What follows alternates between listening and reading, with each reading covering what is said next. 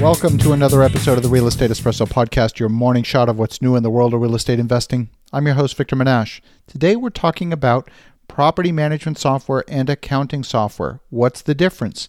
When would you use one versus the other, and would you actually use both? This is a question I get frequently from folks who are looking to start a property management company or real estate investors whose property portfolio has grown to the point where they can no longer manage their accounting in a single QuickBooks file. Of course, QuickBooks is the most prominent accounting software in use in the world today, especially for small to medium business. The biggest limitation of accounting software is that it generally restricts you to having one company per file. And if you have multiple properties where each property is in its own entity, that's a very common structure from an asset protection perspective, it's impossible to collate the information for all of those properties into a single QuickBooks file and get a single global view of your operating portfolio from a single QuickBooks installation.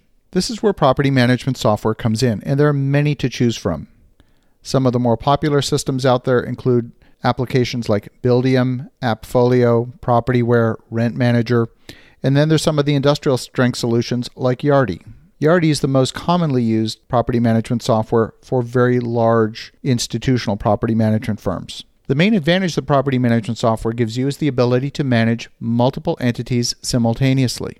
The most powerful systems out there have a great online integration so that when a unit becomes vacant, you can publish the pictures, the rent information directly onto your website and manage that listing directly from the property management software.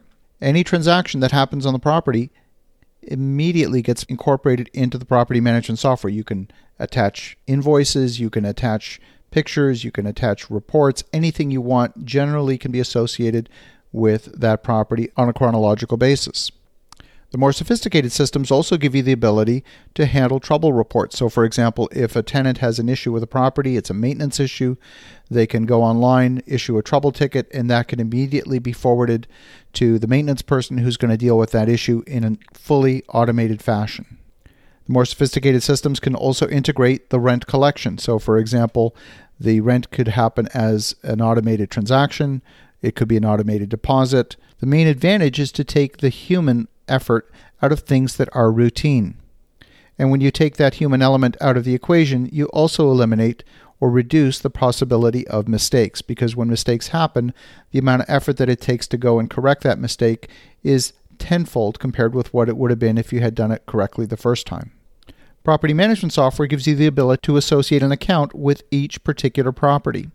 And then you can have a separate property management account to manage the expenses for the property management business. This is where you may want to use property management software in collaboration with accounting software. And the way that works is only when you have a clearly defined interface between what is accounted for in accounting versus what's accounted for in the property management software. Property management software is really focused on managing properties well. It's not really good at handling things like payroll deductions and managing equipment inventory and all those types of things that accounting software is so much better at. And that's why you may want to use the two in conjunction with each other. Now, with any accounting system, and in fact, any property management system, you have a fundamental choice to make. Are you going to use the accounting software or the property management software to document what's happening in the real world? Or are you going to use the accounting software to actually drive what happens in the real world? So, for example, do you do an accounting entry to document a transaction that happened? Or do you generate the check directly from the accounting software and it never happens until it's actually produced from the accounting software? In my experience, the best managed companies are the ones that use their accounting system and their property management system to actually drive the business as opposed to documenting it after the fact. And that fundamental decision will affect the way that you interact with your accounting and bookkeeping staff. Are they working for an hour a day or are they going to work for 20 hours at the end of the month trying to document what they think happened over the course of the last 30 days? As you're thinking about how to implement each system, focus first and foremost on the systems in your business rather than necessarily the capability of the tools. The tools themselves, I think you'll find, are far more capable and have far more choice and options than you will possibly ever implement. So the focus should be on defining the systems. As you think about this, have a spectacular day, make some great things happen, and we'll talk to you again tomorrow.